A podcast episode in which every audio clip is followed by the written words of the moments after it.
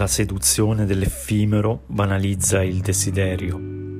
Il piacere si nutre di attesa e di assenza.